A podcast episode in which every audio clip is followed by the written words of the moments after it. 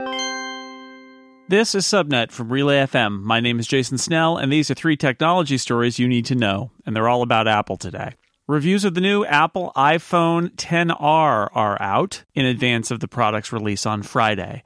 The reviews are generally positive, this is a cheaper phone than the iPhone 10s models released last month. Although the iPhone 10R lacks a second rear camera and uses LCD technology rather than OLED technology for its screen, generally reviewers felt that its price tag which is several hundred dollars less than the iPhone 10s and 10s Max, made it an excellent deal, perhaps the best deal in Apple iPhones, and most reviewers suggested that it should be a fairly big seller this holiday season. As a side note to his review of the iPhone 10R, Nilay Patel at The Verge reported that Apple has found the cause of what many users discovered was a smoothing on selfies in the iPhone 10s. Nilay says that Apple told him that this is a bug in iOS 12 that will be fixed in version 12.1, and it's actually a case where one of the many images that's taken when you take a selfie was being chosen that was a little bit fuzzier and a little bit blurrier,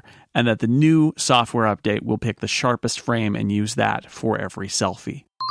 Apple has global plans for its upcoming TV subscription service, according to a report in The Information, which says that Apple is planning to launch the service in more than 100 countries next year.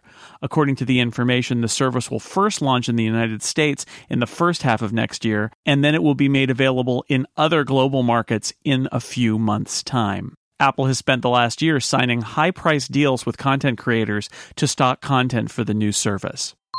Most of the speculation about Apple's media event to be held next Tuesday in Brooklyn has been about the iPad Pro and potentially new Macs. However, well respected Apple analyst Ming Chi Kuo has dropped a few new tidbits about other products that may be on the way from Apple, including unexpectedly a new version of the iPad mini. Kuo said he doesn't know if that new tablet will debut this fall or sometime next year.